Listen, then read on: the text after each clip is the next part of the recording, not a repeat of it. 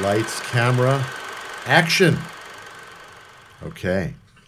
Ira Deutschman, thank you for coming here today. My pleasure. Thanks.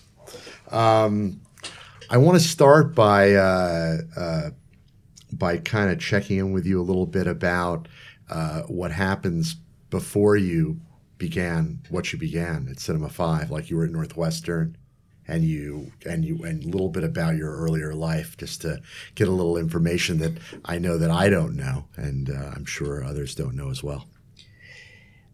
I guess it's worth saying that as it relates to my film career, that there were just there were a, a, few kind of formative moments in my life. One of which was the fact that because my dad used to travel a lot, and my mom was actually very young when I was born.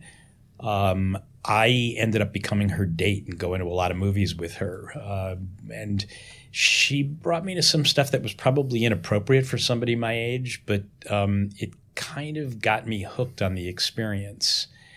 And then as I got older and my family moved around a lot, I found myself seeking refuge in movie theaters um, rather than making new friends in every place that we moved to. Um, so it just became a regular part of my life. When I went to college, I had not yet decided that I wanted to be in the movie business, but I did know that I wanted to be in communications in some form. Um, where I went to school, which was at Northwestern, uh, the, the department was called Radio, TV, Film. And I really didn't have a preference necessarily among those three, other than to know that I wanted to be somehow in that end of this end of the world. Uh, I was captured by the fact that the media um, could have such an enormous impact on people's lives by telling entertaining stories. And that's the part of it that I connected to.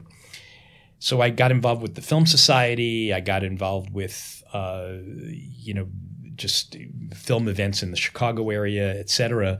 And little by little during the course of my time there, I started centering in on film as what I was definitely going to be interested in. And uh, I had a formative experience at Northwestern when uh, I was working on the activities and organizations board there and we ended up booking uh, a screening of John Cassavetes' A Woman Under the Influence.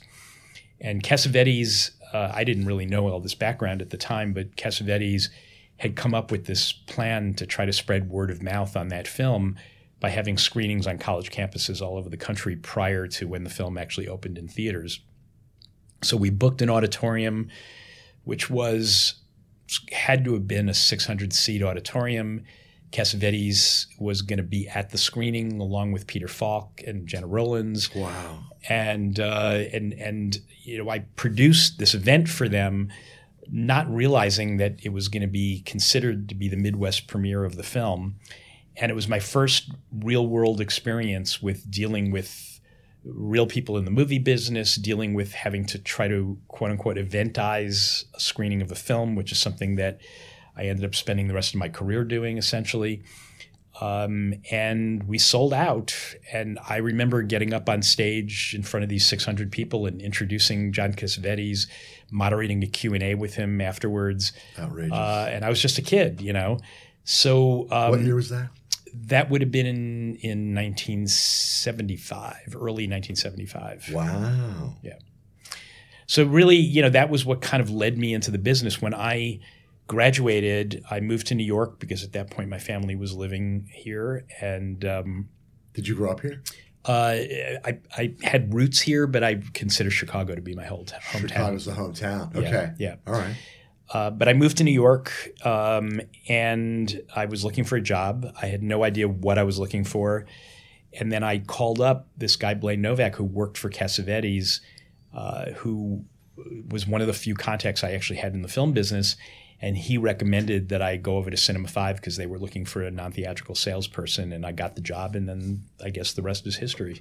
Right, and and and non non-theatrical. I know most people know what it is, but non-theatrical basically includes libraries, museums, university film societies. Am I correct about all this? That's right. Yeah. rent rentals. The form it took at that time was rentals of 16 millimeter prints. Right. So like companies like Films Inc.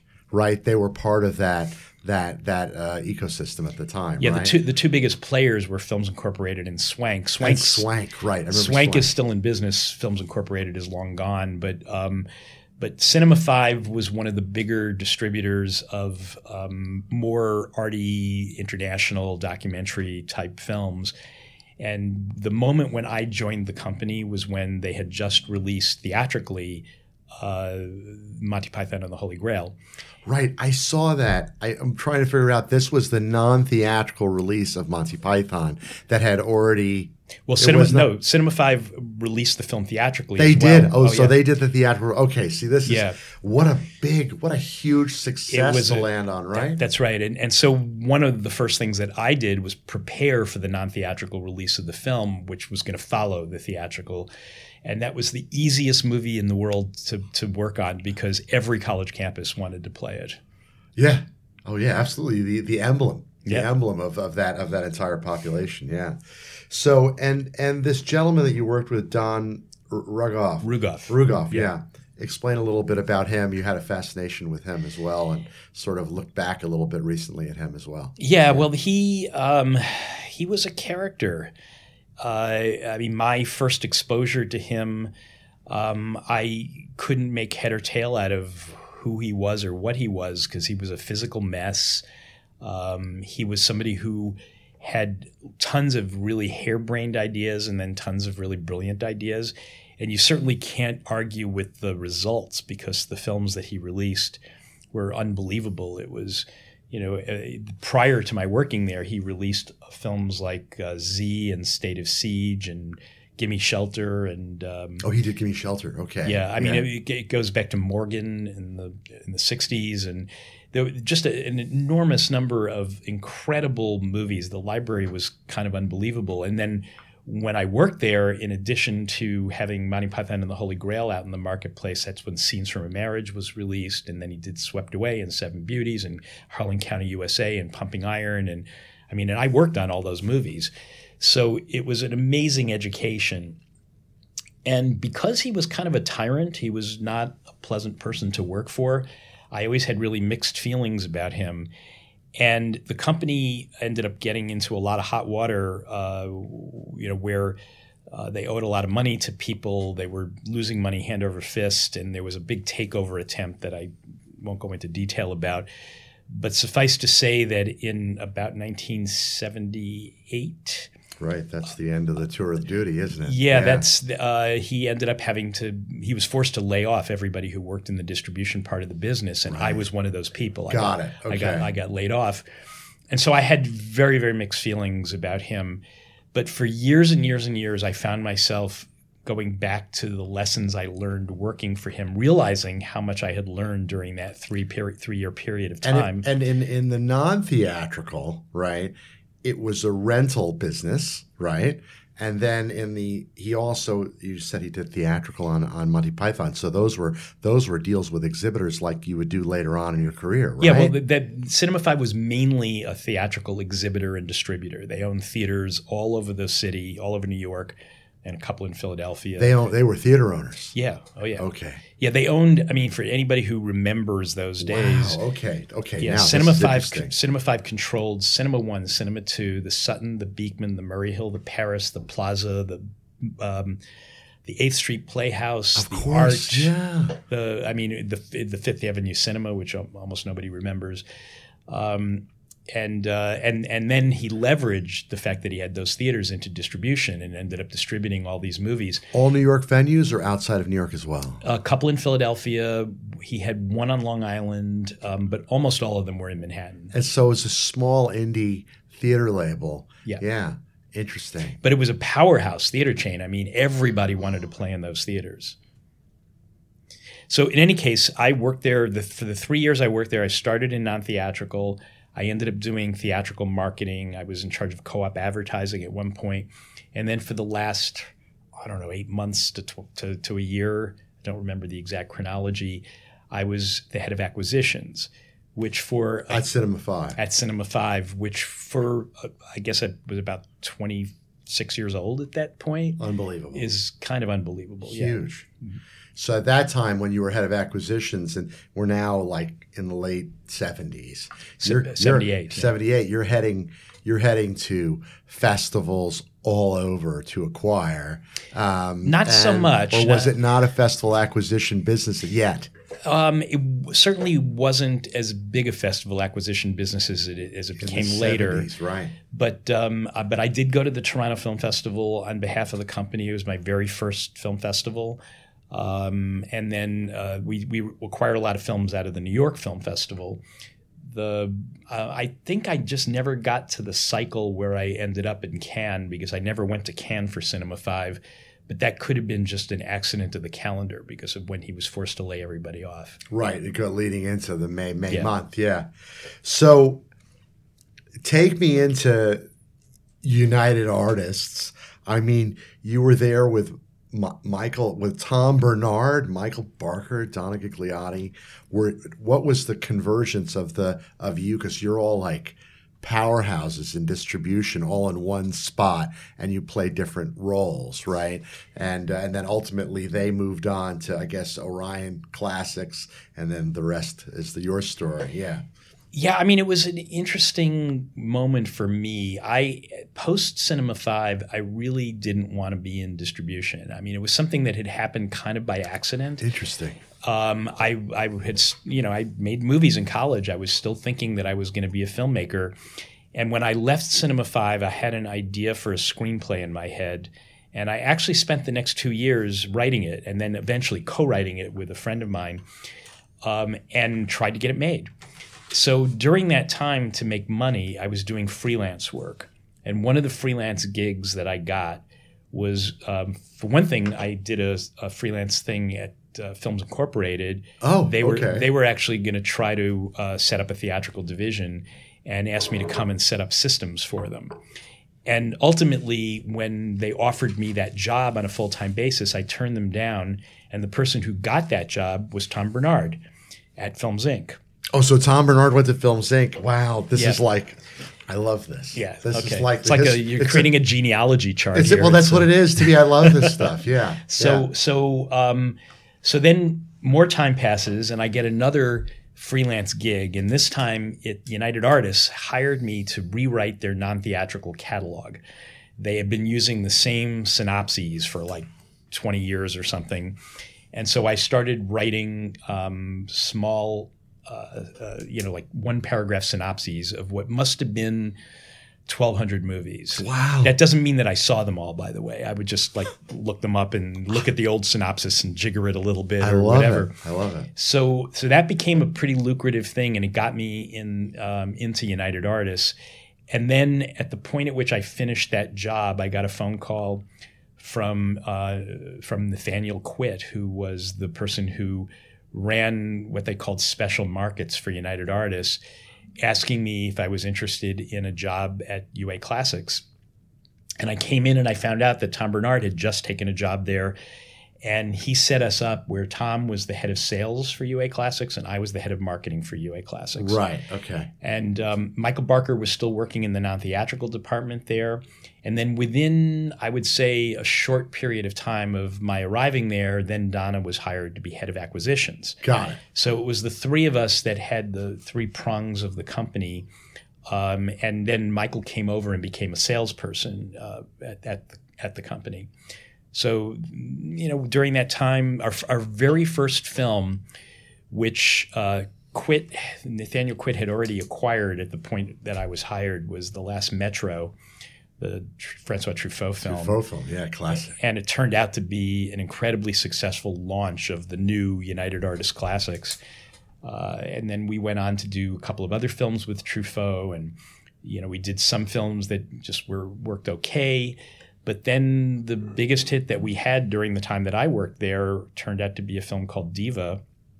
Oh you did diva. Yep, oh my god this i love this. And um, jean-jacques and that was there's a great story behind the acquisition of Diva, which is that uh, we got a phone call one day from Norbert Auerbach, who was running the big company United Artists at that time, or actually, I think he might have just been running um, UA International at that moment. And he recommended that we take a look at uh, this movie Diva, and I believe that it was his wife who really loved the film and was recommending it. And then so he arranged for a print to come in, and we all watched it, the whole gang at UA Classics. And none of us wanted to acquire it. I mean, it was like, you know, this was not an average French film. It didn't look like any other French film. We couldn't imagine who the audience was going to be. We Right. thought we thought the reviews were going to be terrible, and um, and so we passed. And then I believe it came back a second time, and we passed again. And then I was at the Toronto Film Festival later on that year, and from the moment I got there, I was being told by everybody I ran into, "You got to see this film, Diva. You got to see this film, Diva." And I was like, "I saw it already." It hadn't changed at all between the first time. I'm just asking the question. No, the only the only thing that had happened is that it had opened in France and flopped. So um, Oh, it flopped when it played in France. Okay, Yeah. that, that I wasn't aware of that part of its life. So then, so then Jean-Jacques Beineix, wh- who was introduced to me in the hospitality suite at the at the festival At Toronto. at, Toronto, and he started to kind of stalk me. I mean, everywhere I went, it was like, "Come on, you got to see it with an audience. You got to see it with an audience." So I finally gave in, and I went to see it with the Toronto audience, and they were just going crazy. And so I ended up making the deal on the movie in Toronto, and I believe it was thirty thousand dollars that we paid for the for the U.S. rights to the film, and it turned out to be the biggest hit that we had ever had at, at UA Classics. UA Classics, yeah. Yeah. yeah. I was going to say because it wasn't just the film. I mean, I mean, we all remember the soundtrack, the opera, the the sort of hardcore music uh, track that it had as well. And Beineix, I think, if I remember correctly, was uh, had a commercial advertising background. It's very slick looking, right? Yeah, yeah. A little bit like the old, like the British guys that like like uh, Adrian Lyne and you know Alan Parker. You know that kind of look to it. Very Well, that- and that's precisely what we thought was going to work Yeah. against it commercially was that it, you know, French films were deep. This film was, in, you know, in some ways it was all surface. yeah. Um, but in any case, it worked. Uh, Jean Jacques, by the way, came to New York to promote it, which, you know, for him, he was a wide eyed young person at the time also. And um, uh, we kind of hit it off. and the and the boy on the on the mobylette with stealing the the the, the recording on a on a reel to reel recorder and capturing. I mean, all the pieces were so elegant. You know. Yeah. No, the movie. I mean, I, I'm. I still sometimes, and I feel this way about a lot of movies that I've worked on. It. I marvel at the way that people remember it in such fond terms, considering the fact that it was such a struggle to even recognize that there was something interesting there, and then to get it to an audience. And I might add that after the film was a hit in the U.S., it was re-released in France and actually ended up doing business there. Wow. So it so it so it had a it had a, an effect on. What's your theory on why that might have happened? Because it had a great effect in the U.S. and they were like, well, maybe we need to look at this again, or it just it just was marketed better, or what do you think? I, you know what? I don't know. Yeah. I, I, I have no idea what they did differently. I do think there was an impact. I mean, maybe it just gave them the confidence to go after the movie in a different kind of way, seeing that it was successful in the U.S. Wonderful. Yeah, interesting. And then along comes Cinecom, and you're the founder with John Ives and Amir Malin. How does tell me about how this this story of you guys coming together to form this? John, I know a little bit as a lawyer, actually. I guess right. Amir's a lawyer also. and, and Amir is a lawyer as well. Yeah. And then you guys all came together. I was So- the non-lawyer. you were the you were you were the only not attorney. you were the you were the guy that knew how to actually do this stuff. Yeah. Well, I was yeah. the only one who had experience. That's Yeah. true. They were Yeah. both they were both film fans that wanted to be in the business, um, had access to financing. And Amir had not done Artisan yet. This is all at the very beginning, right? Yeah, Amir had never done anything. He hadn't in had the done anything yet. Yeah, yeah, yeah. Um, but but that all happened because a mutual friend. I shouldn't say that. That's actually kind of not really accurate. A friend of mine who worked at the Israeli and still works at the Israeli Trade Commission introduced me to Amir, who at the time was involved with uh, the Israeli Film Festival in New York. And Amir and John, who I'd never met either, took me out for drinks and started pumping me for information. I was still working at UA Classics at the time. And I didn't honestly take them very seriously at first. I was just, you know, okay, you know, you want to ask me. I mean, it was almost like a conversation like this where they were just asking me a whole bunch of questions. And to the extent that I felt like I could help them out, I was just trying to be helpful just because of this friend of mine. Um, and then after maybe two or three or four meetings like that, they came to me and said, "Look, you know, we've got a business plan." We've got financing. We want to start a distribution company. Would you be interested in being part of this with us? And at that point, I was still not taking them seriously. I mean, I was like, well, you know, I mean, if you really do acquire a film and, um, you know, if you actually get something off the ground, then let's talk. Because I wasn't going to leave a good paying job for some you know dream with two novices. I mean, that wasn't something I was really interested in. So I kind of put up some hurdles for them to pass through. And then one day I got a phone call from them saying, "We've acquired this movie and we're ready to roll and we want you to be part of it." And I said, "Okay, well, let's talk about what the deal would look like." And we started negotiating and I and they said, "But there's one hitch." Which is that we told them when we acquired the movie that it was subject to the fact that we had a really important person who was going to join our team who knows how to market in, you know these kinds of movies. And they need they want to have a meeting with you before they can seal the the deal. And so I was put into a very very awkward situation where they were asking me to meet with these people while I was still employed at UA Classics. And wow. so the, they I have to say that I, I believe they kind of exaggerated the situation the way it developed. And so I ended up taking a day off from work, having this meeting with these two lawyers who were representing the movie. And then as the meeting was ending, I got a phone call from the folks at UA Classics saying, "We hear you're the, you're, you're um, negotiating for another company," and I was like, "Well, not really. I was told they already have this film, and by the way, I, assuming that this um, company turns out to be real, I was going to give my notice and tell you guys what was going on. Anyway, it got severed like this. I mean, just that was it. And so UA Classics. Yeah. Okay, so yeah. oh, so they just they they didn't they didn't take any time to figure out what was actually going on. Yeah. Yeah, I mean, it, it, it just, just superficially, it. it was a huge mistake on my part. I mean, superficially it looked like I was negotiating on behalf of another company while I was still employed there. And I, you know, I went in the next day to the office. I said goodbye, and then the next week I was employed at Cinecom. I mean, it's, the, as the co-founder. Yeah, yeah. Wow, wow. So, um, so the money was put together on that by John and Amir. I think it was they, mostly Amir. They approached you. Yeah. yeah. I think it was mostly okay. Amir. Um, uh, the people who put up that initial financing were people who I think he grew up with on Long Island. Okay. Um, and uh, and but you know the three of us started building this company, and it it worked out pretty well. I mean, 1982. We, I mean, right? What a moment! Also, I mean, what you had in front of you. Yeah, yeah. Yeah. We, you know, it's funny because on the one hand, great stretch. We were we were very lucky.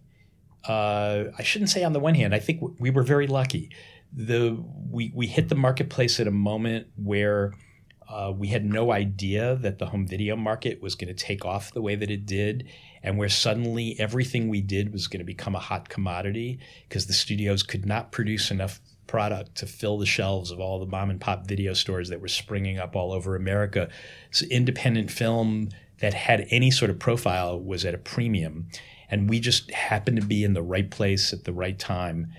And then the other lucky thing that happened was that the film in question, the one that they ended up acquiring, which was a film that frankly I had no confidence in whatsoever. Um, in fact, we'd already passed on it on at, at, UA Classics. Was a film called Starstruck, which was Gillian Armstrong's Australian musical comedy. That was the first one at that, Cinecom. That was the first acquisition at Cinecom. Wow! And in the process of putting together the campaign for that and getting ready and hiring people. As we were doing all this stuff, another opportunity came up, which was that I got a phone call from Robert Altman, who I had already had some dealings with in in peripheral ways. At UA?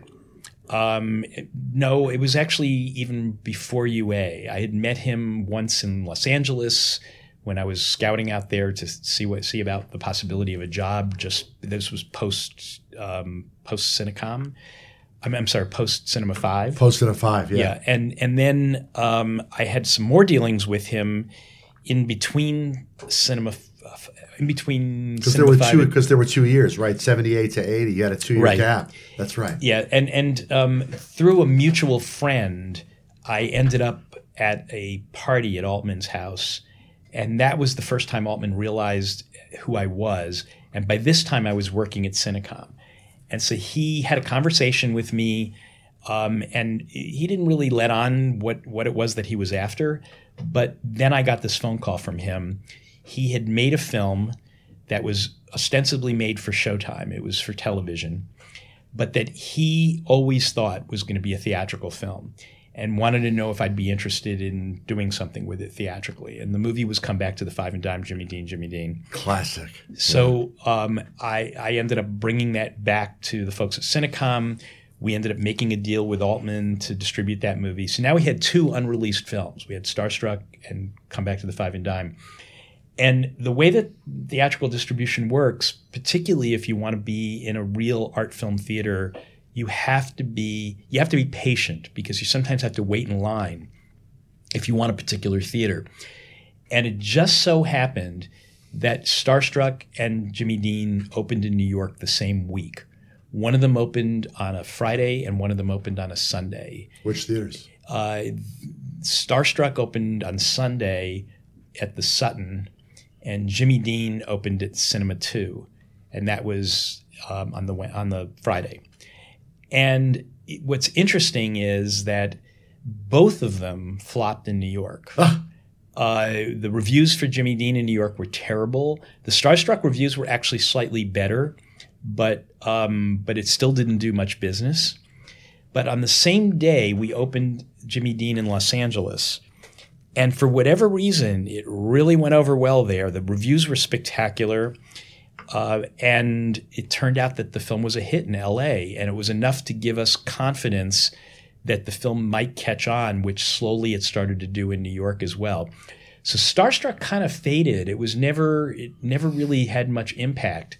Whereas Jimmy Dean turned out to be a hit for us. It made my recollection it would it was something in the neighborhood of two and a half million dollars box office, which at that time for a film. really small independent film was really good, and um, and that's what made the company. If we had released Starstruck without having Jimmy Dean right you know right then and there, who knows what would have happened with the company? So it was a lot of luck. A lot of luck, yeah. And then now you're now Cinecom is launched, and at that time, you know, you, you've got a whole roster ahead of you, brother from another planet. Stop making sense. I mean, you know, these were like such important films. Swimming to Cambodia, but really important independent films. The distribution strategy was uh, you, you mentioned launching New York, LA on uh, films number one and two.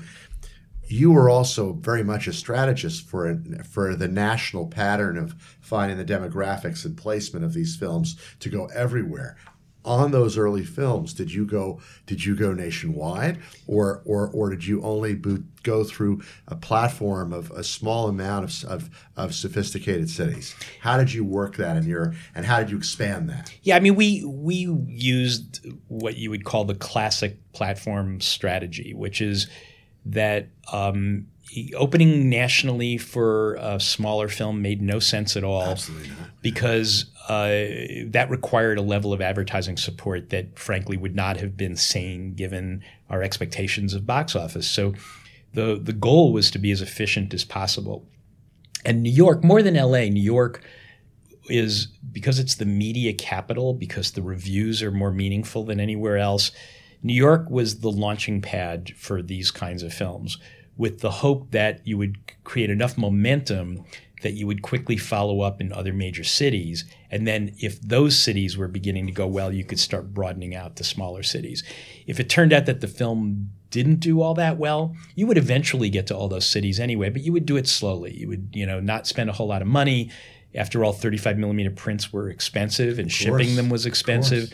So you would just take the the small number of prints that you had and you would bicycle them around and eventually you'd play it off. Right. You But never it- make a you never make a truckload of release prints for an independent film. Right, unless the film really takes off. So the the film that really made um, Cinecom was A Room with a View, which was a movie that um, it, it, sort of came out of left field.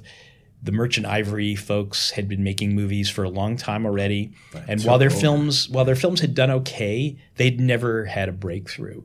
And if anything, um, there were a lot of people who weren't crazy about their movies. You know, they they were uh, so so. In any case, we pre-bought. It was the very first film we pre-bought, A Room with a View.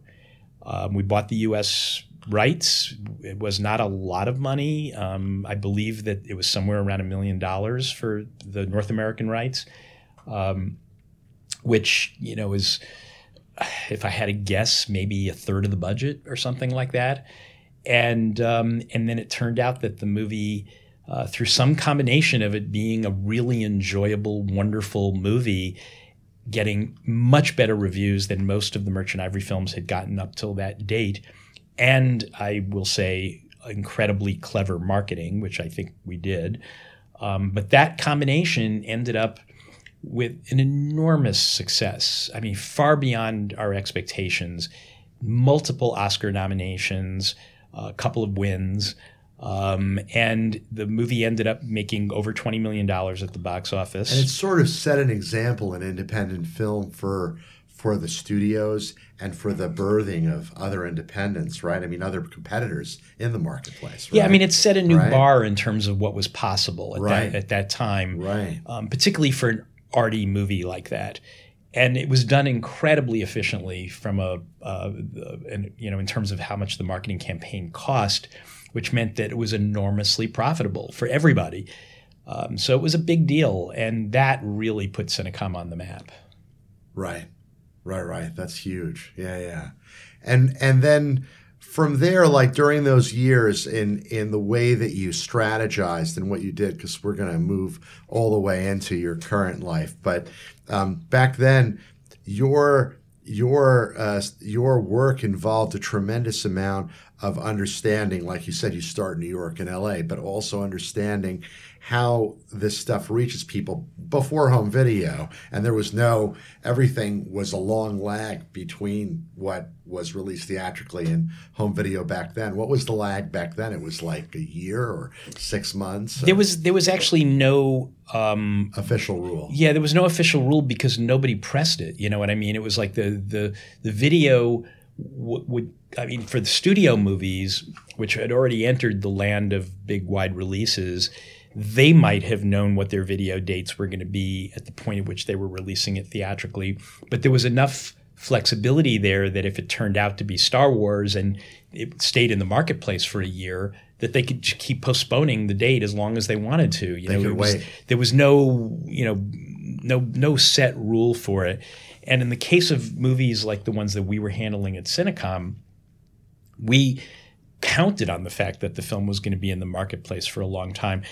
People forget that in those days it was common for films to sit in theaters for months and months and months. Right. And was and was the deal back then in the theater world because the theater world obviously is upside down by comparison to what it was then wasn't didn't it start with like a, a, spread of, of, of revenue for the distributor that was at a higher percentage first and then gradually went down week by week by week but so that the longer that a theater held a film the more money the theater man made and the more that the, the more money that came in in the early weeks the more that the distributor made. Is that, that how it worked back then? Or? Yes, yes, yeah. it did. It's like um, the 90-10 deal or whatever. Well, well, yeah. I mean, it's more complicated yeah. than that. Yeah. Um, 90-10 makes it sound like the distributor was taking 90%. It was never 90%. No. But um, but the you know the, the the fact that the deal was structured that way actually made some of the movies that we were handling more valuable because our films sometimes would build over time in terms of grosses. Uh, Room of the View is a case like that, or later Hoop Dreams, which was something I handled at Fine Line. Those are examples where the grosses were going up week over by week. time. Yeah. So it meant that from the exhibitor's perspective, since their percentage that they were paying us was going down week after week, those films become incredibly valuable. Right, right, right, right. And then, and then at that time, uh, the the portfolio was huge because you had Jonathan Demme, you had you had uh, uh, Stephen Frears with Sammy and Rosie Get Laid, and uh, uh, Mira Nair with Mississippi Masala. I mean, it was sort of the actually the, we, we did um, Salaam Bombay, not Salam, Miss, yeah. You didn't do Mississippi No. Masala, only Salaam Bombay. Yeah, yeah. Okay, and then Swimming to Cambodia, Mm-hmm. of course, and all of these like emblematic into film independent films, El Norte, um, and then uh, in 1986, your tour of time was la- ended at Cinecom. But it, you didn't go straight into Fine Line from there, or did you? No. You had a break. Well, it was a during that break. It was not exactly a break. Um, I set up my own uh, consulting firm that did a combination of marketing consulting for various companies, um, but also uh, I started developing projects f- to produce. Right. and uh, and that was when I hired Liz Manne to um, who had interned for me at at uh, Cinecom uh, while she was a a student at NYU Business School. Um, but Liz came aboard and became literally my right hand, um, maybe my right hand and my left hand. She was um, an unbelievable asset in getting the company started. And uh, and so we ended up consulting on a wide variety of films, uh, some of which were genre oriented, some of which were, uh, you know, more of the art films that I was more known for. And during that time, we consulted for Sony, um, SVS Video, who started a theatrical firm. Uh, we did some consulting for um, uh, for RCA Columbia Home Video. We did some consulting for Miramax, and uh, and then ultimately, what led to Fine Line was that I was representing, I was acting as producer's rep, and I'm, I was consulting on the film Metropolitan with Whit Stillman Whit Stillman, yeah. and and we ended up selling the movie to New Line. New Line said that they were part of the sell to, to us was that um, uh, was that they were going to create a new specialized division of New Line, and uh, and that that would be who would be releasing this film. So we ended up making the deal with them, and then time kept passing, and they kept not creating this new division. And so then Whit panicked and said that he was going to insist that I stay on as a marketing consultant because it looked like New Line was going to handle the marketing of, of Metropolitan. And uh, and and so in effect, with you know Whit and I as a team were hammering the folks at New Line to do what we thought they should do to release that movie. And there was still no new division of New Line. And then one day, Bob Shaye asked me out to lunch after Metropolitan had already come and gone um, and was somewhat of a hit. I mean, again, it grossed maybe two and a half million, three million dollars, something like that, and uh, which was considered a big film at that time Sure.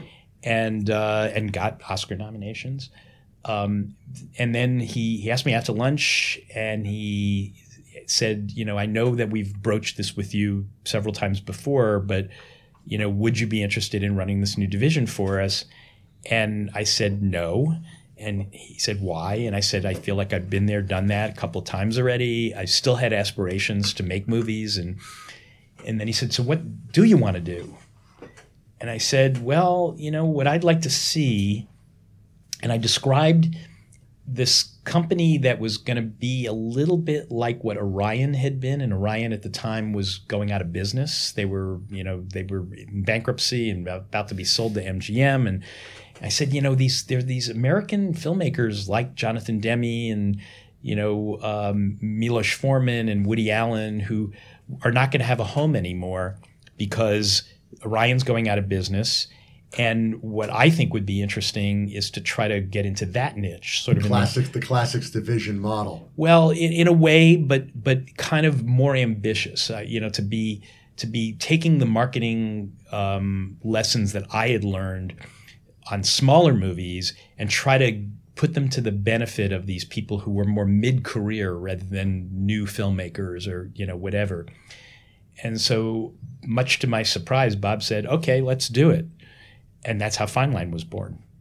incredible because you know I was just saying I was talking earlier with uh, one of my friends about about New Line. I was like, you know, I had forgotten that they go back to 1967. Yeah, I was booking films from them when I was in college.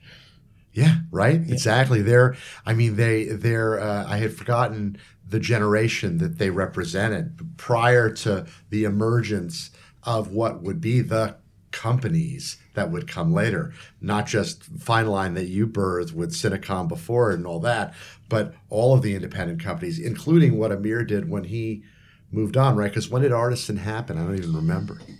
Would have been quite a bit later. It probably overlapped with my Fine Line era, but toward right. the end of my Fine Line era, I think, because um, because he was still at Cinecom for a while after I left. Cinecom didn't go out of business till, for another like three or four years. Right, and you always had Deutchman and Company th- through the, the the middle of these gigs. I see there are breaks, so yeah. I mean, always, when, when you were always doing your thing, right? When yeah. when I fir- first was doing that consulting um, between Cinecom and Fine Line, that's when Deutchman Company was formed. That was the company where I hired Liz, and I I've kept it operational all these years through all my many other incarnations, and I come back to it when I need it. So, right, you keep you you you go back to to returning to production and to uh, development, and also consulting for for distribution Correct. in general. Right? Yeah. yeah, yeah. So in a in a sense, uh, uh, sort of similar to some of the ideas behind the people that have done uh, consulting for service deals, like what Bob Berney did when he was not inside of a group, when right. he had Inwood Films and all of that, right? You know, was uh, the idea of, uh, of of launching a film without it uh, as as a, a, a, the service for the producers. So right. you would do that uh, in the same way that that still goes on today, and you continue to do that today, right? Yeah, I mean, it still remains my consulting company, and it's also my production company, and it's the home of any IP that I'm developing, and you know that's. Um, and even in the case where I've owned pieces of companies since then, it's Deutchman Company that's always been the partner in that in those operations. Right. So the idea for you was always that one piece in, uh, uh, in being involved creatively behind individual films, being involved in in the engine behind distribution for an entity, but also in the service sense, working for for either a, a, distribution company or an entity that needed your skills to market and sell in place. Yeah, I mean, for me, the the thing that remains exciting is the opportunity to to say, huh, this is interesting. I'd like to explore this. And you don't have quite as much flexibility to do that under a corporate umbrella as you do when you're on your own. And in a couple of cases, like when Fine Line was formed and I had that idea about, you know, a particular niche that I thought that it could could, you know, um, occupy, or later on, as we'll get to when I when I got into business with uh, Barry and Giovanni. Barry uh, yeah, yeah, of course uh, you know, it was the it was the same instinct, which is this is interesting. I'd really like to be a part of this, but at a certain point, when it becomes institutionalized and where where it becomes about sustaining the entity as opposed to doing what I find interesting, I lose interest. so I don't think I'm ever going to make that those kinds of mistakes again. I, when people, I've been offered a lot of things in terms of would you like to run this? Would you like to be in charge of that? And my answer is I don't want to run anything. I well, it's because it's sort of I would imagine that in the in in the post theatrical streaming era, you're sort of the emblematic of of the history of of where where things came from and where they're going, right? In a sense, right? Yeah, I mean, yeah. I just always am looking for new things, new opportunities, new challenges. You know, it's and and just things that interest me and that the luxury of being in a position to do that is is not lost on me. I you know it's I, am very lucky that I'm in a position to be able to be you know to just chase whatever I want to chase. Exactly, and not necessarily be within a structure to do it at any given time. Right? Because re- tell me more. I mean, I know you know I, I've I've followed your life for a long time because in a weird way, I, you know, one of the backstories for me, I think I mentioned to you was that I, I worked in, in 1984. My first job out of college was working at the Somerville Theater as a projectionist mm-hmm. under Garen Daly. And we, and I'm, I remember playing Stop Making Sense like over and over and over again and seeing Cinecom come up and it was like they were like the emblem you know, for independent film, you know, and then uh, that might that's one of the the I have to just interrupt you and say that that Stop Making Sense remains one of the most fun movies I've ever worked on. Right. And I I mean not just sitting through the movie a thousand times, which by the way I still do every summer in Traverse City, Michigan. They have an seriously, great. they have an outdoor screening on Lake Michigan in Traverse City every summer at the very beginning of the Traverse City Film Festival. Wow. And I've been there the last two years. It's just so much fun. But but aside from because it was the it was the live show film, right? There was Stop Making Sense, and then there was the one man show with Swimming to Cambodia. Yep. And then there was the one with. Uh, we did one with Laurie Anderson. that's the one. Yeah. Did you distribute that as Yeah, well? yeah. Okay, great. So you do this. You do Stop Making Sense as an annual ritual. And Uh, well, yeah, I mean they do it, They but do I it. but I show up. you show up. Yeah, That's fantastic. I love it. But anyway, what I was, what I was going to say is that that it was fun sitting through the movie like a thousand times, but the marketing of that film was enormous fun. There was so much creativity in terms of what we were able to do because nobody had really made a success of a concert movie since Woodstock, and it was just the the idea that we could get out and and and get that film to the MTV generation. MTV was new at that time um, and and work with all of these radio stations, and it was just it was so much fun to work on. 1984, 85. Am I right? It's about right, yeah, Right. yeah. Because that's when I recall seeing it come up on screen. This Mm-hmm. is really the this is the early moment in that movement, right? You're reaching, uh, you know, people who were coming out of college at that time and teenagers. Yeah. Well, M- MTV helped us tremendously to cross that film over to a younger audience. We had the art crowd to begin with because the reviews were so amazing, but uh, but MTV helped us to get a to get a younger demographic in the door. Awesome. Yeah. So now we flip to re- to redeemable, which is your uh, producing entity, right? Or, or Well, it was a partner. consider- it started out. It was my company, and it was just a DBA of Deutchman Company because Deutchman Company sounds awful in terms of being a production company. right, right. Um, my wife was the one who convinced me to use that as my corporate name because she said if somebody wants to look you up, they won't know all these cute names that you come up with. Put your name on it. And I was like, ah, okay. But um, but yeah, Redeemable was was the name we came up with for the films themselves. But then eventually it became a partnership with uh, Peter Newman and Greg Johnson, and we were developing films as a, as a team for a period of time. But under that name. Yeah, Yeah, yeah, yeah, yeah, yeah, yeah. So there were films like Kiss Me Guido, 54, Studio 54, Lulu on the Bridge, which I actually I ended up working on. I know Paul Auster really well. Mm-hmm. We did some work on that back then when I was back at Technicolor and and Barbara Kopple you worked with and interesting. Yeah. Interesting. A lot of great independence. And so that lasted and you were doing that and then and then this is really mostly about producing but also consulting for distribution. But you did mostly I was doing that on the side. Yeah, but, I was still but redeemable was for focused on producing. Yes, Right. yeah, yeah. I was still doing some repping and some marketing consulting during that time too. So so that lasted for five years before you take another small break before emerging. During that that small break was not a break. wasn't a I was break. recruited, and again, it was just one of those things. Right. I I I got an offer that seemed really interesting, and it was a company called Studio Next, and they were among the earliest companies that were um, doing online streaming. It was uh, it was set up to be a um, you know a, a sort of a television network that was producing and distributing online only a bunch of uh, you know episodic things that were taking advantage of the new digital technology so that they were done on incredibly low budgets. And we were making deals with um, filmmakers young filmmakers who we would like literally we had the equipment we had a studio and we would just say okay come up with a concept and then we would deliver new episodes every week. And i have to say that um, so, so the company existed before i got involved but i was really intrigued by it and they needed somebody to run it so i was recruited to come in as the ceo of this company and that's why Studio next. Studio Next. Um, and then this really interesting thing happened that um, presaged the whole dot com bubble bursting, having to do with the fact that the success of Studio Next, and it was incredibly successful by one metric, which was we had a lot of eyeballs, but it was at a time when bandwidth was really very limited. And we were having to buy bandwidth to, as we grew, the bandwidth got more and more expensive.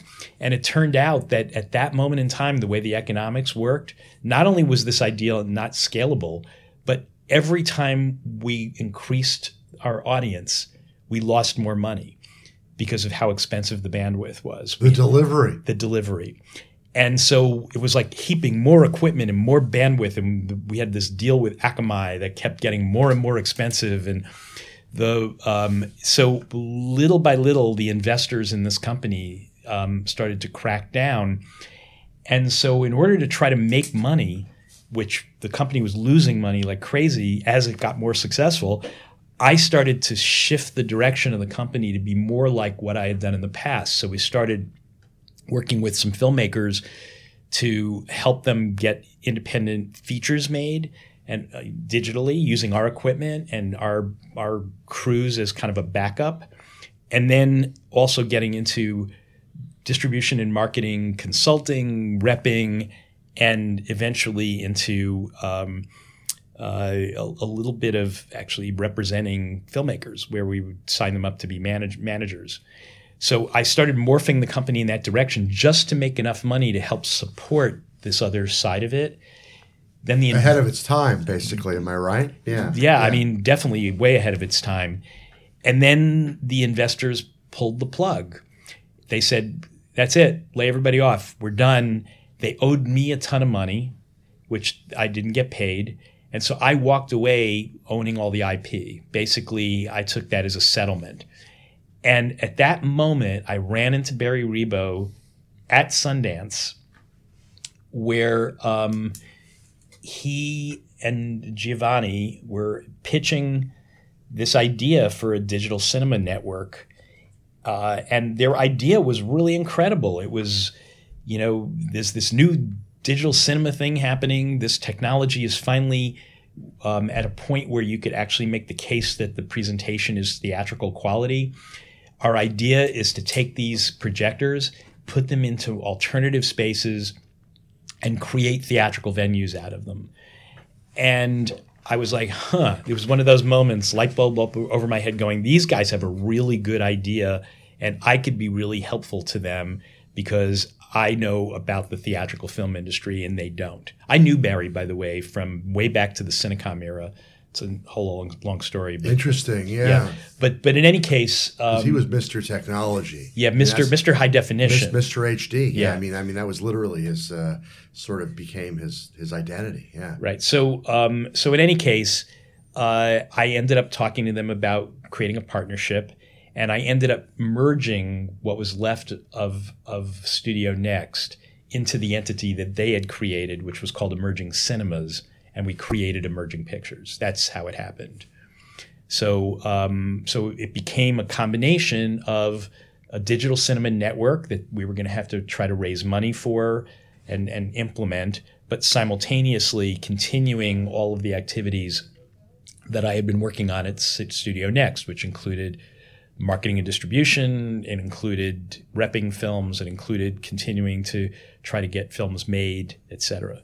So Interesting, interesting. So, um, the I I got sort of um, caught up in the idea that what you guys were doing was definitely like delivering to venues that you were set up to do. But were you also building a model to deliver to theatrical venues that were already set up or emerging pictures was a wide array of things right? The original describe concept, how it worked yeah the yeah. original concept was that it was going to be alternative spaces.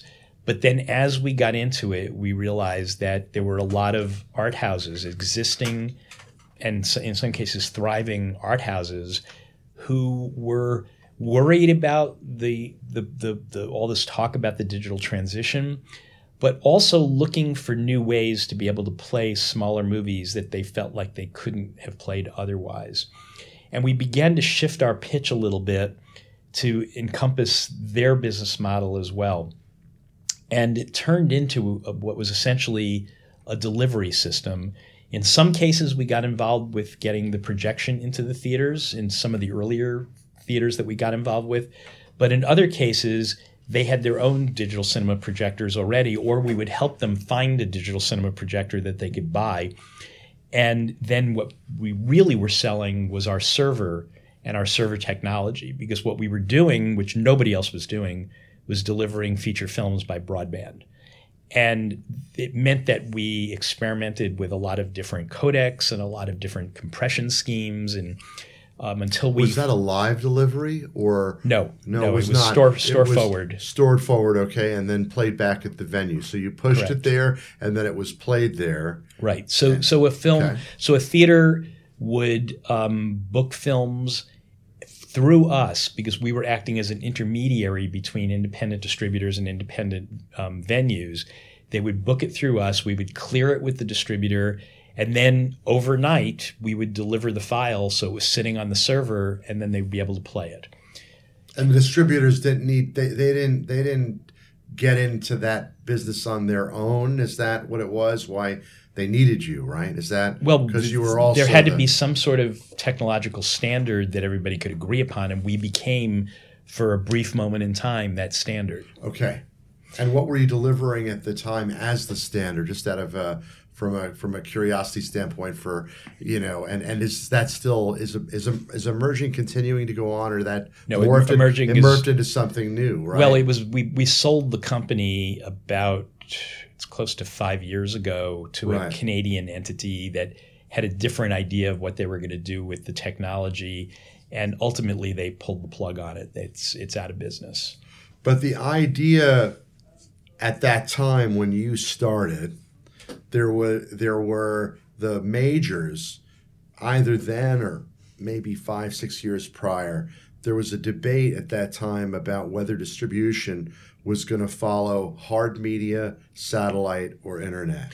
Yeah, I, right? thi- I think it's I mean, easier to talk. Like, yeah, I think it's easier to talk about it in terms of the fact that during this whole period, we knew that the major studios and SMPTE and the Academy and all these other entities were having tons and tons of experiments and meetings, et cetera, to set a digital cinema standard, Right. which had not been set yet. correct. So yeah. we were doing this before the DCI standard had been created right.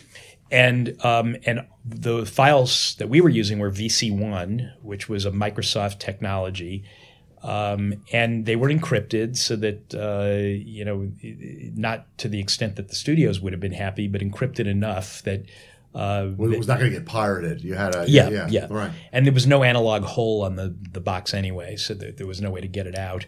Um, but but in any case, uh, and and they were uh, 1080p files, which uh, you know if you put that on a really good digital cinema projection projector, even with very large screen sizes, the average audience cannot tell the difference. Right between that and and what is today the JPEG 2000 Right. and the all the other Right. DCI standards. Yeah, interesting. So then, And at its height, you should Yeah. know that we had over 300 theaters that were on our system, um, representing a good chunk of the art film business.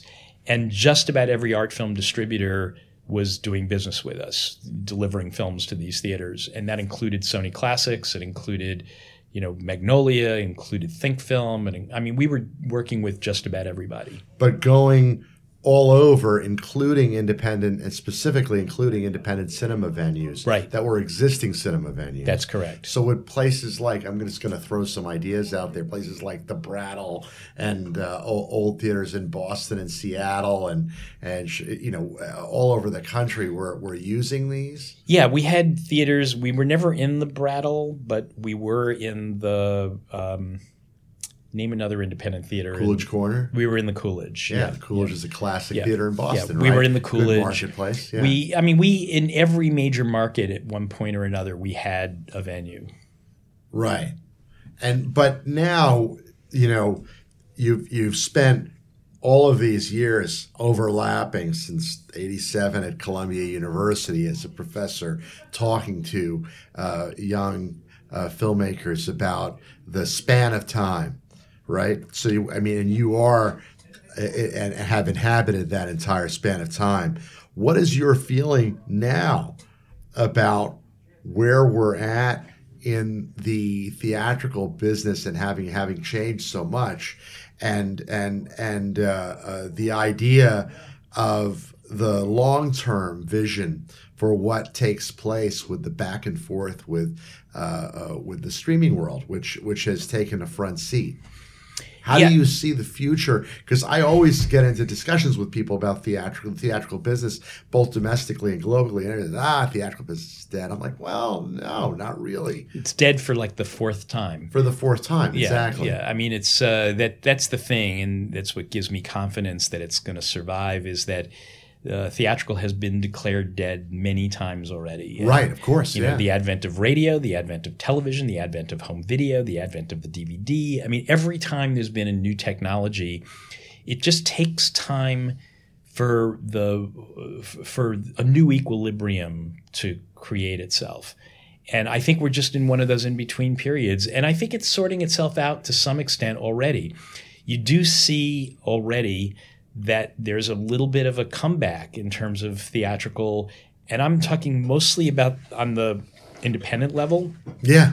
Um, but the you know what if, if I were the studios, I would be thinking about trying to figure out a completely different business model for theatrical because I think that the way the road that they're on right now is simply not sustainable. But on the independent side of the spectrum, I think that the audience is solid. I think there's the opportunity to grow it. I think that the um, there's clues already about the things that work, and one of the things that I think has to be rethought on a fundamental level is whether theatrical should go to a subscription model. There is no doubt that there was a box office bump, a major box office bump last year because of MoviePass. Now, MoviePass had a really stupid, unsustainable business model. That is the reason why they're not a force anymore and the reason why they're gone. But I think that some version of that is the reason why theatrical is going to survive. I believe to this day that the reason why theatrical continues to survive all of these threats over many, many years is because it's a completely different experience than watching a movie at home. It's not like these two things compete with each other. People like to do things out of their homes. And as overpriced as movies are, it's still one of the least expensive out of the home activities that you can do. And when people go to the movies and have a good experience, all they want to do is do it again. They want to they want more. And I think that last year when MoviePass gave the impression to millennials that there was this incredible bargain where you can go see that many movies without it costing incrementally more. I think a lot of millennials started going to the movies in a in a way that gave them a taste for it, that actually made them want more.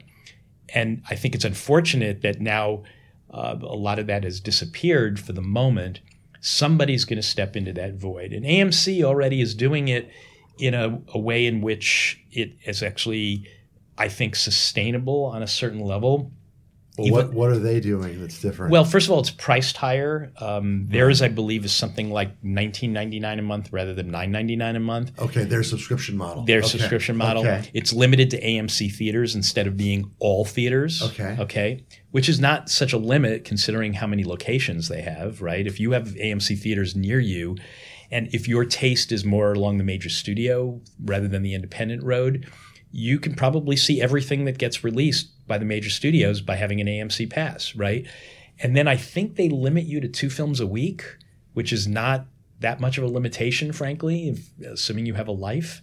Um, so, uh, but but I think the the part of it that we don't know because they're not revealing it is what's under the hood, which is to say, have they negotiated special deals with the distributors to account for this?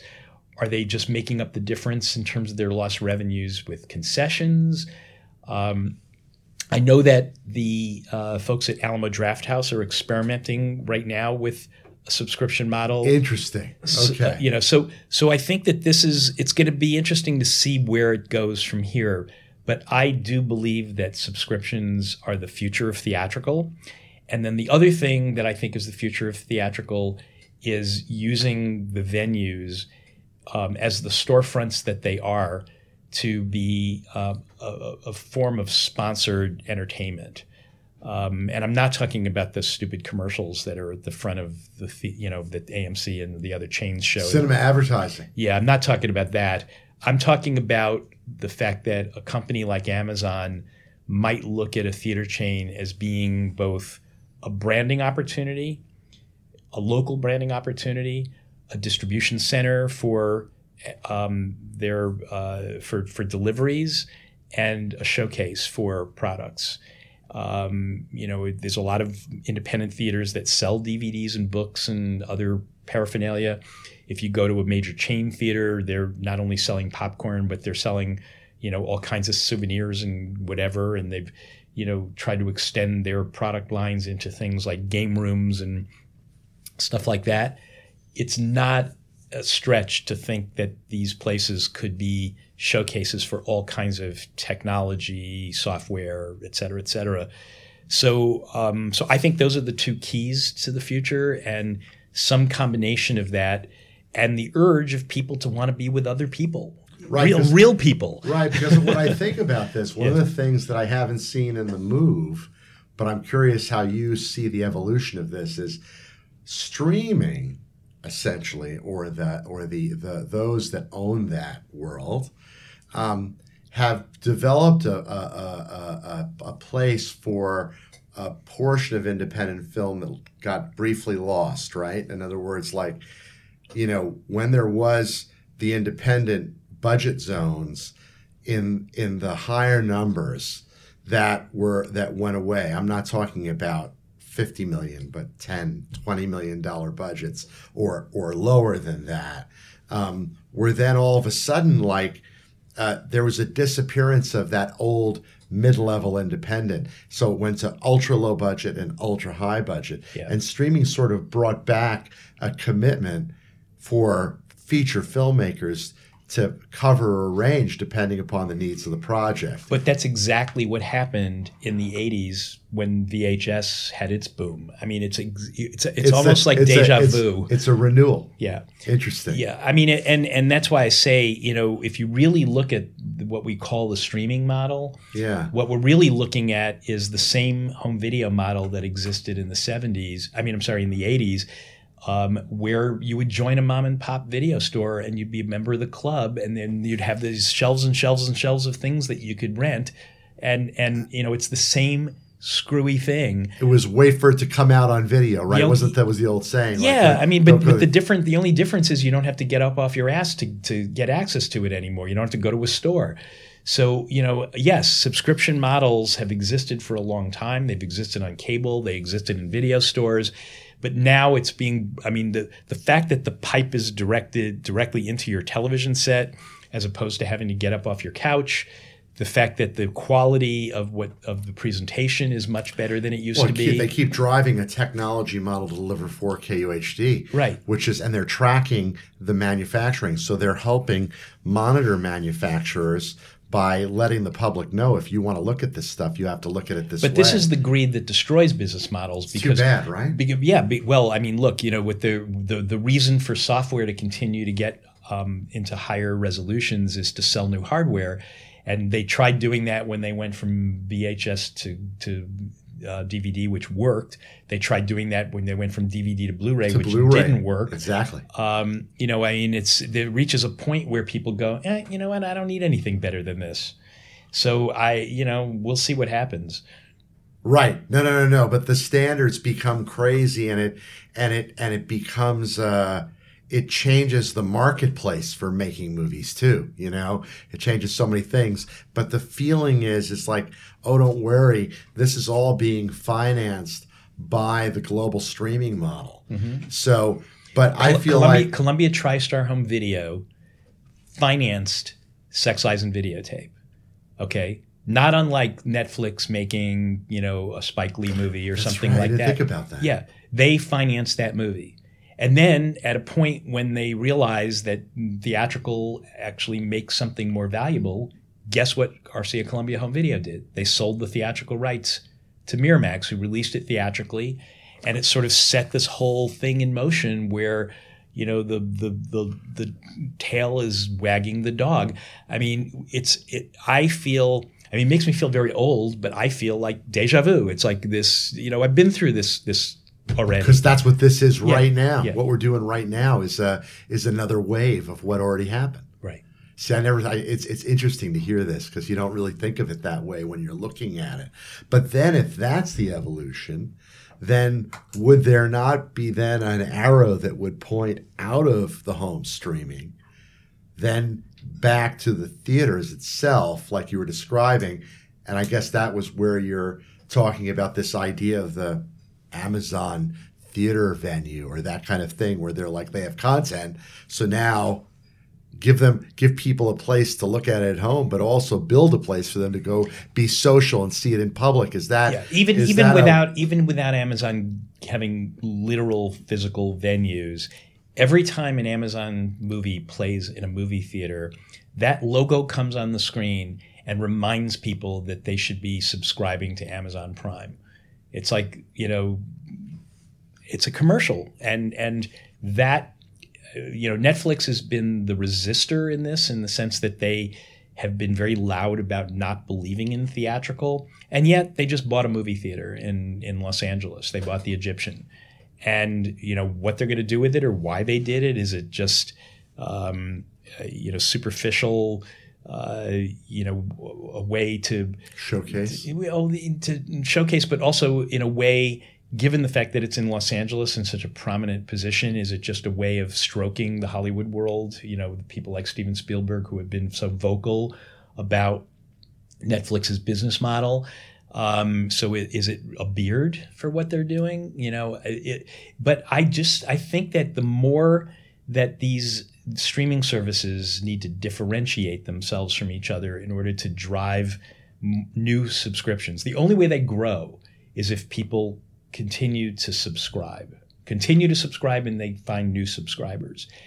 And if that's the case, they have to be able to make the case against all the other streaming services that they're a vital streaming service. And what better way is there than to have what just was in the movie theaters?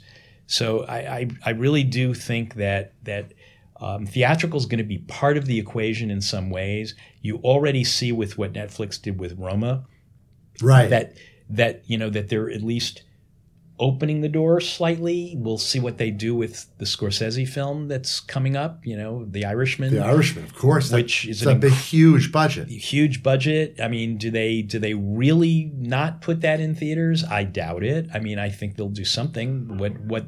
How, but they go day and date though don't they well, they, if they go day and date, they will. They cannot play in the major chains. Is Marty going to be happy with that? Is that going to give them enough impact in the market to to you know to actually make this into something that's really an event? not not not a great option is it No, to- I mean with that? Roma they could get away with it because that was truly an art film. yeah but so they they could avoid the major chains and still have an impact. But with a hundred million dollar Scorsese film, Well, this is where I wanted to ask the next question, which is for me very important, and I think for everyone who just loves movies and loves the cinema in general. The idea of of of the sort of emblematic statement about what people talk about, even in reference to financing, marquee value. Marquee value is star creation. What is your feeling about that in terms of the generation of the way in which streaming takes over and creates volume, but then I guess there's still star creation in blockbuster films that are out there, right? So you still have things that are movie theater centric. There's still a marketplace for that, but in general, how does that? Is there a thirst that gets created to uh, uh, create star power, not just in tentpole blockbusters?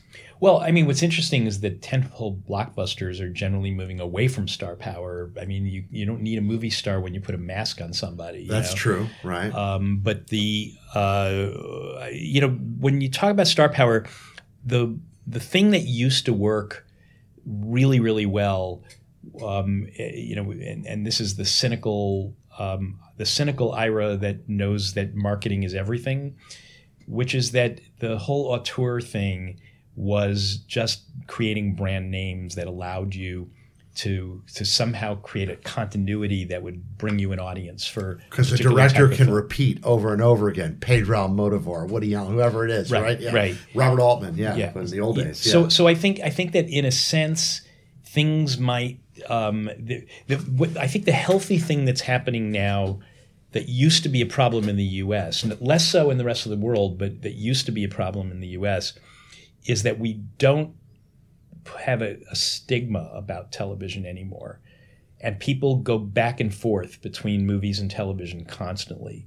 And I'm talking about both the stars the directors, the writers, the producers. And the bar has been raised for television as a result, creatively and artistically well, well. yeah, but, but it also yeah. then acts as a farm team in a certain sense to get people's names to be known so that then you can turn around and use those brands in a wide variety of different ways. There are tons of people who are well known because they're in some um, streaming television series who are probably dying to make a movie that would go onto the film festival circuit or to be Oscar worthy or whatever. And those people would never be household names if it wasn't for the fact that they had been on uh, in a streaming program, you know. Right, and they get recognized in that space, and then all of a sudden they get the opportunity to then become marquee value, billboard value in theatrical as well. Yeah, I mean, yeah. people still dream of winning Oscars. You know, it's like that streaming or no streaming, Netflix or no Netflix. People want Oscars, and um, as long as that's true, it means that that we as independent producers have a currency available to us to, you know, we're we're going to give you something of real quality that you can have as part of your your your resume that you know may or may not end up winning awards but gives you a, makes you part of that conversation.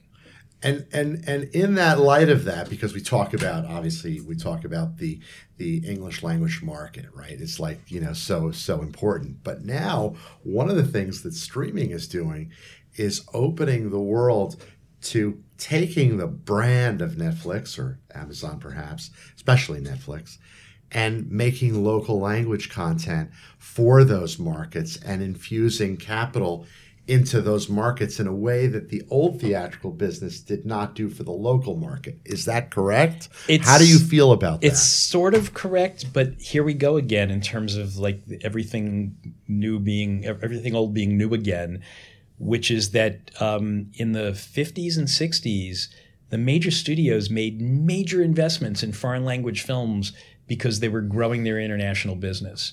Um, United Artists put, you know, like the catalog that I talked about earlier that I rewrote had a bunch of Fellini films, Truffaut films, Godard films. I mean, you name it, and and and I mean, Italian, French, German. Why Swedish? Why? Because the United Artists had a powerhouse international distribution business, and they knew that they needed to create indigenous product in order to continue to grow that business. It's exactly the same thing that Netflix is doing.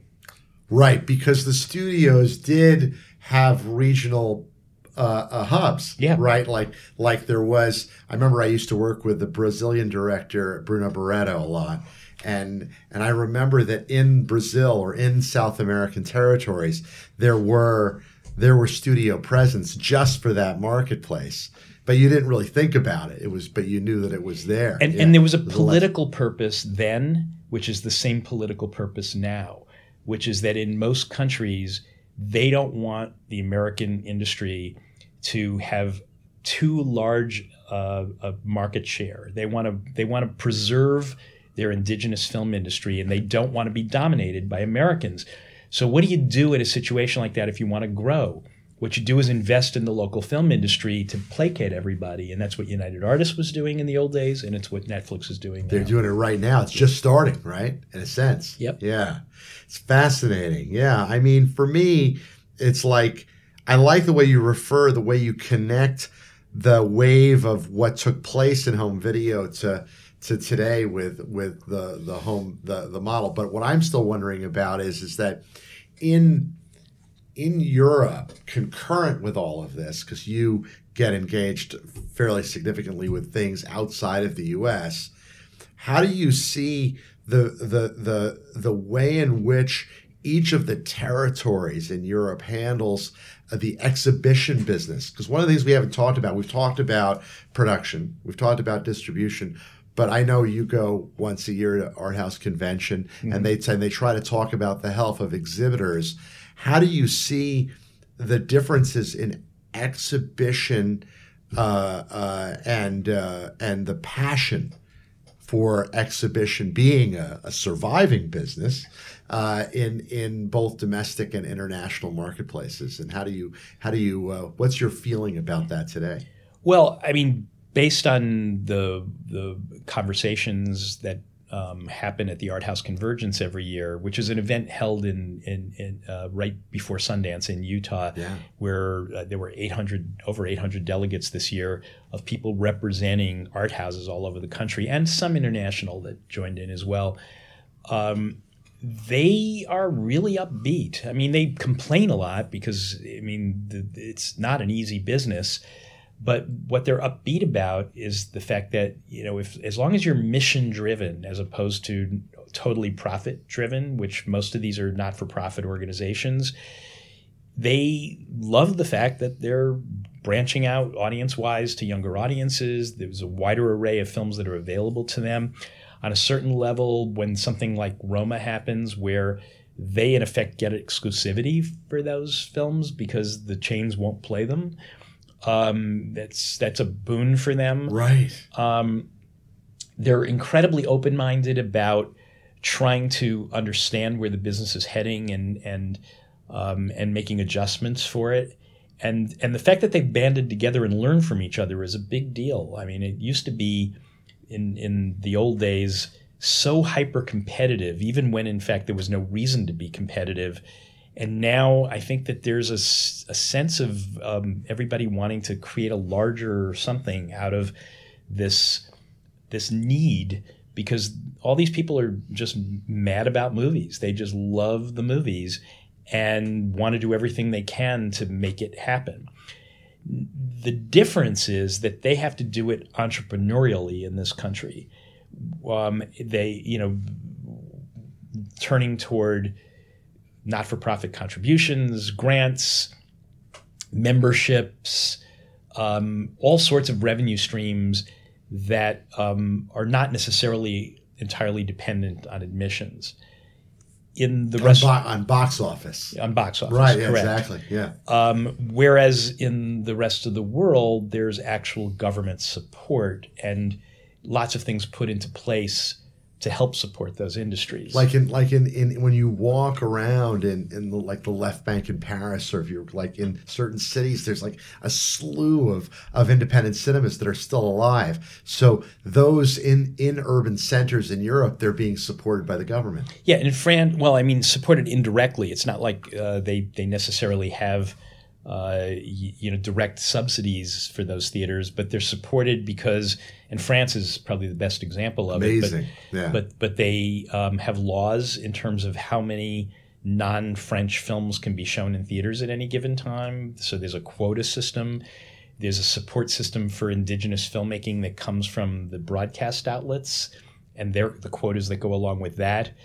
Um, you know, the, I think the things that they're dealing with there they parallel some of the things that are going on in the US, but there's slightly different issues. I mean, number one is to what extent do territorial borders still exist in Europe in a, in a world in which the internet tears away geographic borders and you have the European Union in existence and enormous amounts of cooperation that go on because of that. Right. The question is, these quotas are still going to, you know, be France centric, or are they going to are they going to start thinking in terms of just a total euro model? Um, there's a lot of thing, a lot of issues that they have to deal with, and and you know to some extent the incursions of Netflix and Amazon and others into these markets are going to press the buttons. I mean, they're they're they're well, going to ignite things, right? Right, exactly, and and it already has. I mean, the fact that that Netflix and the Cannes Film Festival are at war with each other and have been for two years now Talk about that. Um, uh, yeah, I mean, it, it comes down to the fact that uh, I guess it was three years ago. Almodovar, I think, was in was involved in the in the middle of the swirl of it all. There right? was, I mean, there were yeah. like four movies. I believe it was three or four movies in the competition that were Netflix movies, and the um, the world of film in France completely rebelled and said, How can you be showcasing these movies that are never going to be given a theatrical release in France? Now, mind you, there's a law in France that you cannot put a film onto a streaming service, and I think it's for 24 months after theatrical release, specifically in terms of, of streaming. And so Netflix basically says, fuck that you know, we're just going to release it in streaming and it's not going to have a theatrical release because of that law. And right, because so, they can't handle those types of delays and lags. They can't. They don't op- want. They, there's they no way to operate that way. They have no interest in having a 24 not. month lag time. Of course. So, so basically, as a result of the the blowback that the Cannes Film Festival got after that year, they announced to the world that um, that Netflix films, if they were going to adhere to this idea of, of day and date releasing and, and going to streaming without a theatrical release, that they were going to be prohibited from being in the competition at Cannes. Now, that doesn't mean that the Cannes Film Festival wouldn't have played their films out of competition or in a sidebar or in some other way. But when Netflix heard that they were going to be excluded from the competition, they basically said, then we're not going to give you any of our movies. And of course, they had Roma coming up and Scorsese coming up, and, you know, I mean, blah, blah, blah. So it means that those films ended up going to other film festivals to launch, which makes Cannes look terrible because they're now missing all these great auteur movies that Netflix is potentially providing because of this quirk in the law. So, um, and so far there's been no detente. I mean, everybody thought maybe they'd work something out for Scorsese, but nope. Still a battle. They're they're they're claiming the Scorsese film won't be done in time, which is hard to believe. Right, because that's been in production forever. Yeah, of course. Yeah, interesting. So then, from from your standpoint, what happens is there's there's obviously the the the reversal of of, of all of this from uh, with the idea that one of the giants, because there are now two more giants getting in the game Warner Media under AT and T, right? Right. And then you have Disney, who own a whole bunch of assets, and they're mm-hmm. going to have their own streaming. So now, and you already have Hulu and Amazon, right? So now there's now there's going to be a throttle of competition for subscription. So when everyone and when you look at it, it's like everyone's like looking at like, well, you pay ten ninety nine for Netflix. What's the big deal? But now all of a sudden you want to get everything. You you got to buy all these subscriptions. So now everybody's in the game, and then all of a sudden people start to evaluate how they're going to consume, right? Because it's good, the competition's going to change even that marketplace, right? Well, yeah. I mean, the the common wisdom, and this has been true for a while, as um, a younger generation has been unplugging from cable and oh yes absolutely and and and and essentially going to these over the top services to be the way that they consume um, their their films and and and television uh, that that this great unbundling was going to end up happening which to some extent consumers have been asking for for a long time yes. which is why why can't we do this a la carte and i think what we're heading toward is the be careful what you wish for syndrome which is now that things are unbundled, it's like now you're going to be forced to choose what you want and what you're going to be willing to pay for. And if you want it all, you're just recreating the bundle.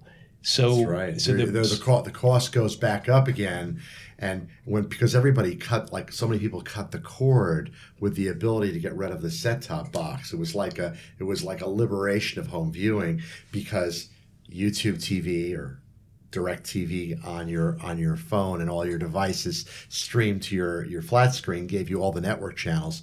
So why do I have a monthly cable bill? I just pay for Wi-Fi internet, and right. that's it. That's right. Right. And, and so the answer is that now you've got a bunch of competing entities that include Google, Apple, um, Microsoft, the um, uh, places like um, gosh, I'm forgetting their name now. Uh, uh, Hulu does it to some extent. Um, Amazon will definitely be doing it and is already doing it to some extent. But what they're doing is pulling all these services together and creating new bundles. You know, they you, are because Hulu repackages FX and all these other yeah. channels, right? And then they have original programs and they have movies and all that stuff, right? right. Yeah. So it's uh, Ro- you know Roku's going to be doing it. There's I mean Apple TV. Yeah, Apple TV. So so yeah, I mean you know it's like the the the rebundling will begin. I happen to believe that the real loser in all of this is going to be sports because right.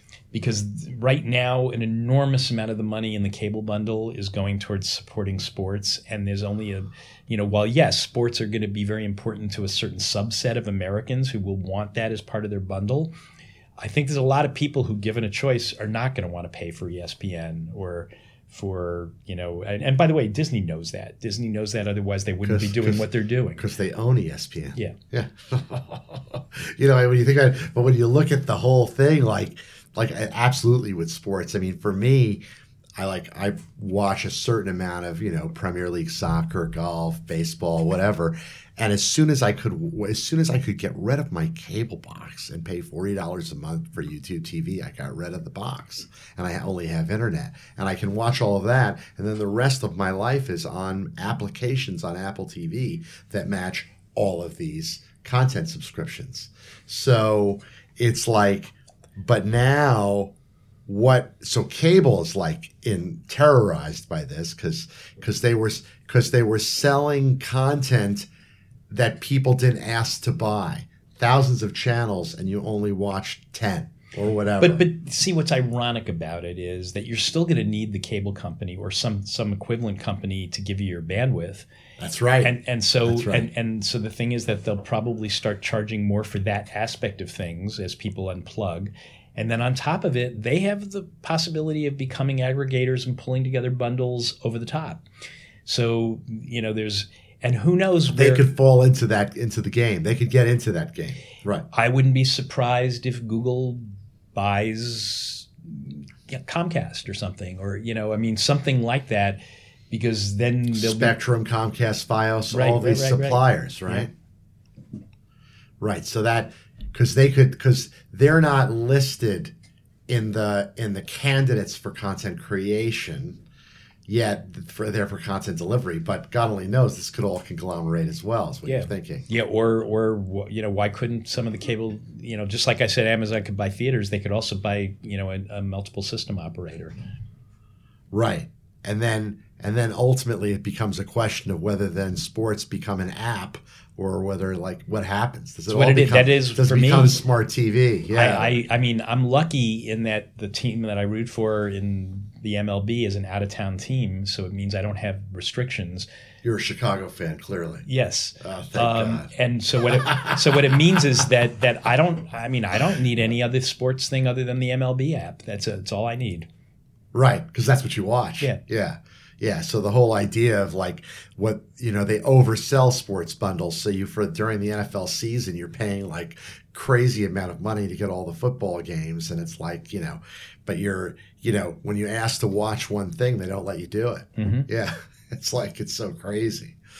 Yeah, so now at Columbia, what has been that you you've been you've been the chair and also a professor and been teaching there for many years. What are you there currently today? Because you've been you've been participating there since '87. Is yeah, that right? Wow. That's right. Yeah. Wow. So you were there concurrent, I guess, with. It Mil- started when I was Milos at Cinecom. Yeah. Okay. Uh, yeah, Milos was still titularly involved with Columbia when I started there. He was the chair but he wasn't around much. um, but I did get to know him a little bit. And James, right? Uh, James Schamus came later, but yeah, right. yeah.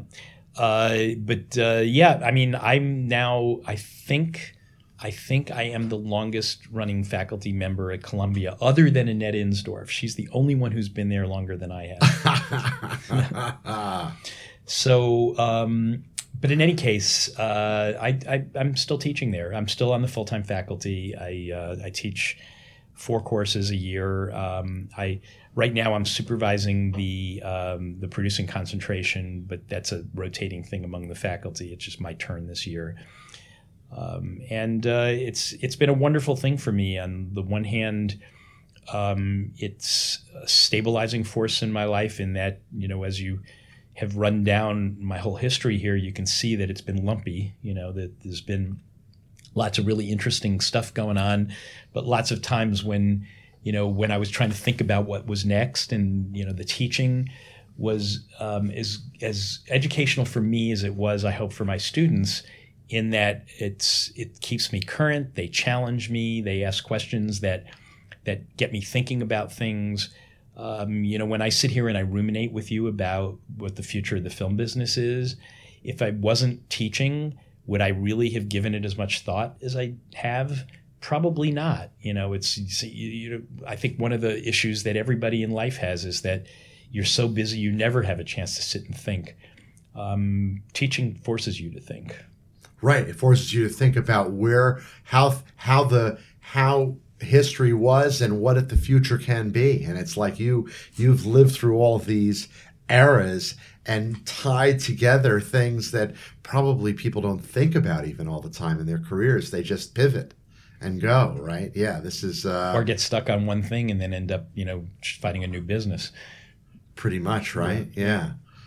And uh, and last but not least, what are you what are you doing on the producing end these days? We haven't talked much about uh, your reemergence in that. You've been going back to that a bit, right? Yeah, I got I've got three projects right now um, that are active, and a few others that are less so. Narrative. Um, one's a, one's a doc. Uh, the, the, doc is something that um, is a, a, about a little piece of the history that we were just talking about. It's about this guy Don Rugoff, who was my first boss in the business.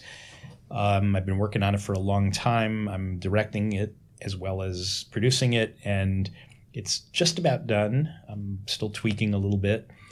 Um, and I'm in the film because somebody had to tell the story.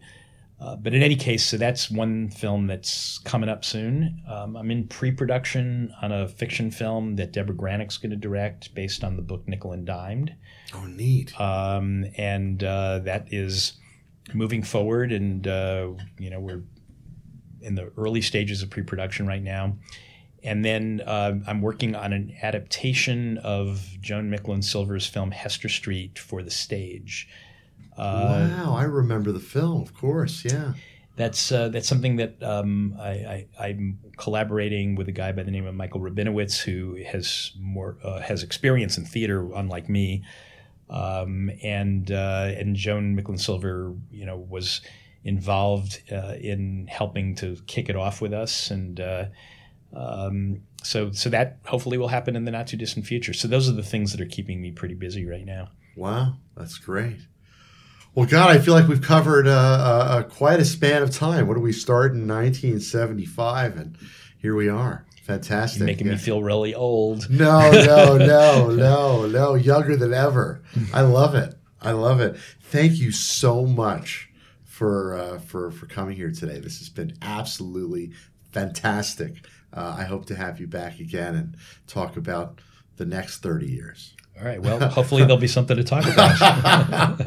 what All a right. pleasure. Thank yep. you. Yep. Thank you so much.